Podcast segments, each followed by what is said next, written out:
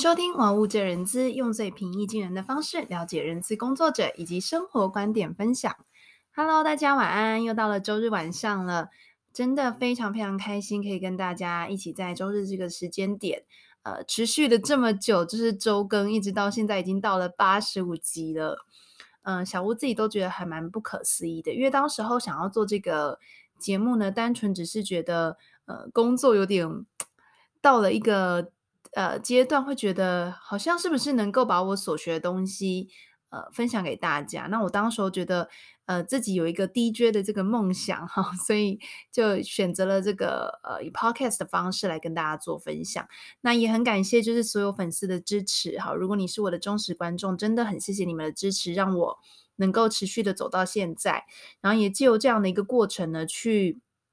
记录自己的生活，记录自己的学习，甚至是呃，为了要跟大家分享，我会学习呃，学习更多的知识啊，去查询更多的资讯来跟大家做分享。希望每一集的内容呢，都能够真的对大家有所帮助。那如果你对你觉得对这个呃内容呢，你觉得对你有帮助的话，也欢迎呢分享给你身旁的朋友。那有任何想要呃听的主题呢，也都欢迎呢用 IG 的方式私讯给我，我这边呢都会参考大家的建议，然后呃再来就是呃分享给大家这样子。好，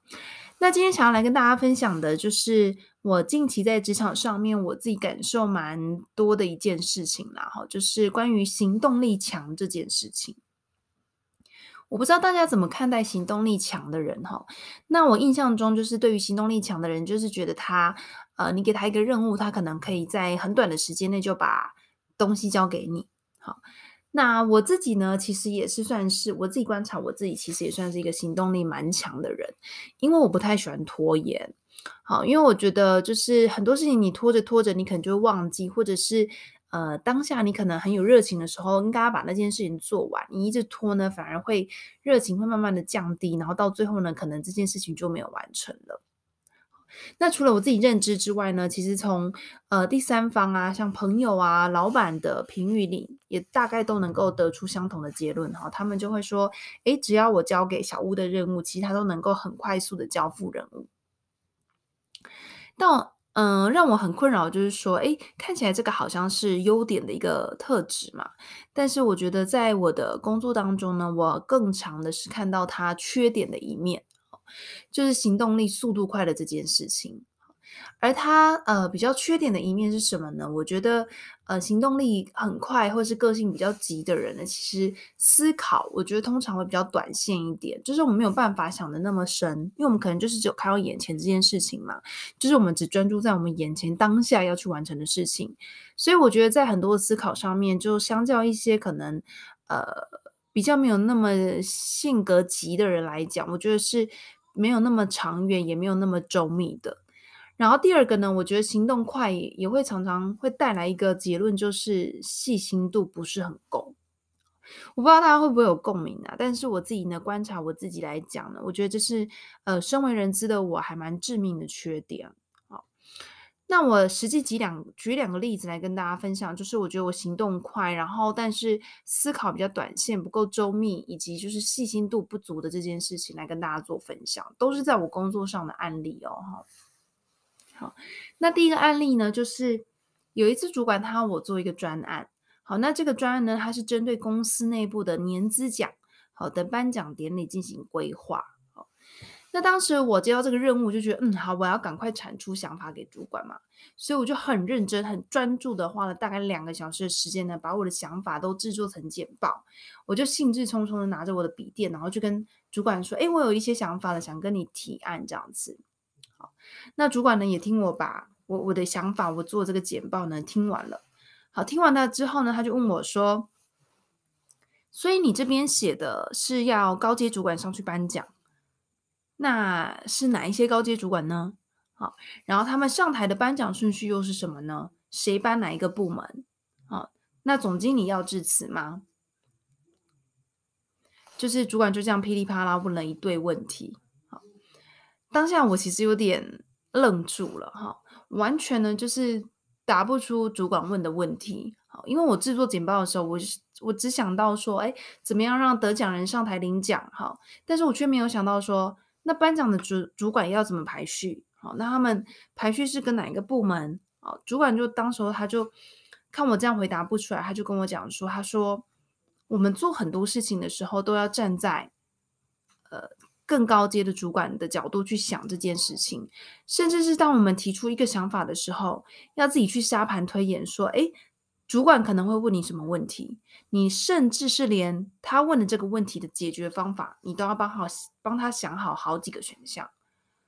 哇！我当时候真的是觉得有一种当头棒喝的感觉，哦，因为我当时候就只。专注于在说，哎，我要赶快产出想法给我的主管，然后我也很快速在两个小时之内就完成了简报，然后跟主管报告。我自己觉得它是一个很厉害的事情，然后我行动力很强这样子。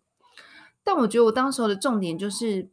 反而放放错地方了，我把它放在说我要去。急切的去让主管看到我的表现，想要让主管呢觉得我的交付成果很快，但是我却没有想到我这样很急的个性啊，会让我没有缜密的去思考，反而让主管呢觉得，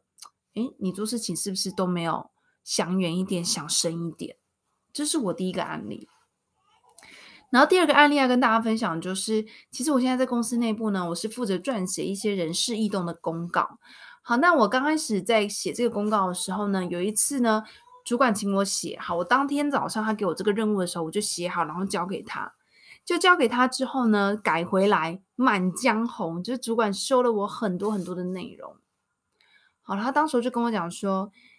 你其实可以不用这么急着给我哦，你可以今天写完之后，明天你再重新打开来阅读一次，通常呢，这个时候你就会有新的想法，也有。更高的几率会把这个内容写得更好。毕竟呢，我们大脑经过一段休息时间呢，它其实会有很多不一样的思考。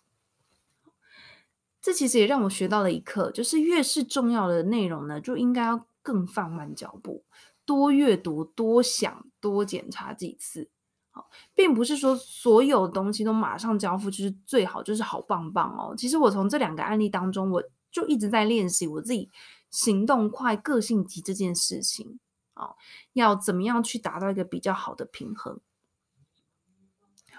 那我觉得就是像我这样个性急的人呐、啊，就是都会牵扯到就是速度跟品质这两件事情。我觉得有时候并不是那么好的去并存，因为当我们今天个性比较急、速度比较快的时候，我就可能会很急于交付我的成果，呃，思考的深度啊，或是品质，我觉得也不会呃如理想中的好。好，所以呢，呃，从我自己的工作经验中呢，其实我更加了解，就是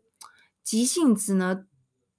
都很多时候我们是急于完成、急于表现。当然，从正面意来看呢，就是行动力非常高。但是如果你使用过度的话呢，我觉得这个做事情快，反而会被贴成一个标签，就是你是速度快，但是品质不好的员工。所以今天想要跟大家分享这个，其实也算是我最近工作上的我自己的一个。呃，收获啦，就是我又开始练习，就是放慢脚步，怎么样去呃，能够在准时的这个期限内交出内容就好，并不一定是主管给你这个工作任务，你就要马上下午给他，你就要马上隔天给他，其实都还是取决于那个时间轴，你要怎么样去抓。好，那。节目的下半段呢，想来跟大家分享，就是针对这个状况呢，我自己是怎么样去做改善，然后呃，我自己改善后，我自己的想法是怎么样。好，那简短音乐后呢，我们就继续回到节目当中。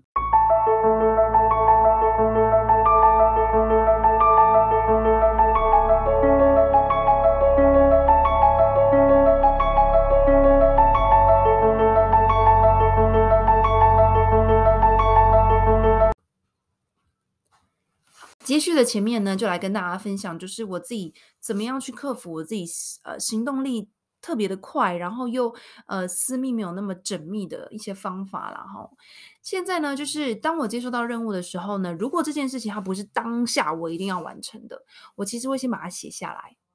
好，那我就可能继续忙我手上的事情。那我就另外再找时间呢，去规划这个我接受到的这个新任务。我接下来的工作时长我要怎么安排？什么时候到什么时候做些什么事情？哈，